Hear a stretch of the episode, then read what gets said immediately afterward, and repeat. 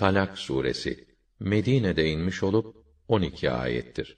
Adını surenin ilk bölümüne konu teşkil eden talak, boşama hükmünden almıştır. Rahman ve Rahim olan Allah'ın adıyla. Ey peygamber, eşlerinizi boşayacağınız vakit onların iddetlerini dikkate alarak boşayın ve iddeti dikkatle sayın. Rabbiniz olan Allah'a karşı gelmekten, özellikle eşlerinizin hukukuna zarar vermekten sakının. Onlar zina gibi açık bir hayasızlık irtikab etmedikçe siz onları evlerinizden çıkarmayın. Kendileri de çıkıp gitmesinler. İşte Allah'ın hudutları. Kim Allah'ın hudutlarını çiğnerse hakikaten kendine zulmetmiş olur. Nereden bileceksin? Bakarsın Allah bundan sonra yeni bir durum meydana getirir. Bekleme sürelerinin üç adet süresinin sonuna yaklaştıkları zaman onları ya güzelce evinizde alıkoyun, evliliği devam ettirin yahut güzellikle ayrılın ve bu boşanmaya sizden iki adil kimseyi şahit tutun ve şahitliği de Allah için dürüst yapın. İşte sizden Allah'a ve ahirete iman edenlere verilen talimat, yapılan tavsiye budur. Kim Allah'a karşı gelmekten sakınırsa Allah ona sıkıntıdan çıkış kapıları açar. Onu hiç ummadığı yerlerden rızıklandırır. Allah'a dayanıp güvenene Allah kâfidir. Allah buyruğunu elbette yerine getirir.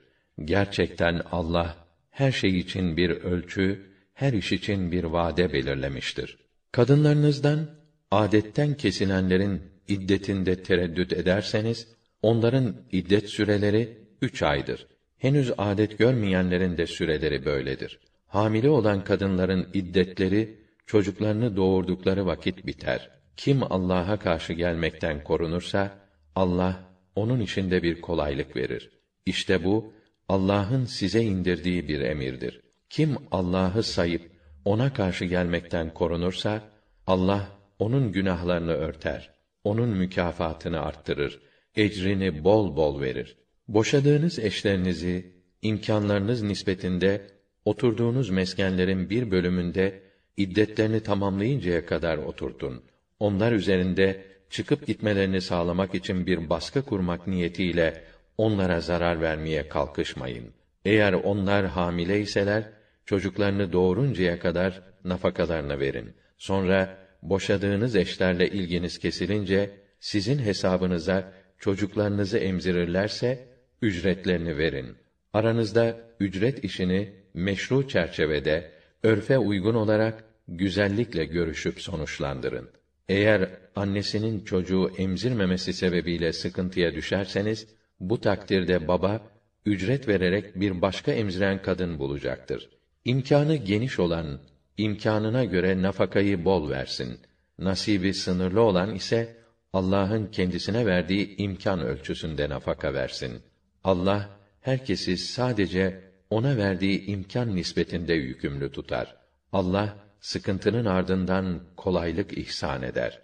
Rablerinin emrinden ve onun resullerinin talimatlarından taşkınlık ederek azan nice ülkelerin halkları var ki biz onları şiddetli bir şekilde hesaba çektik ve eşi benzeri görülmemiş şekilde cezalandırdık.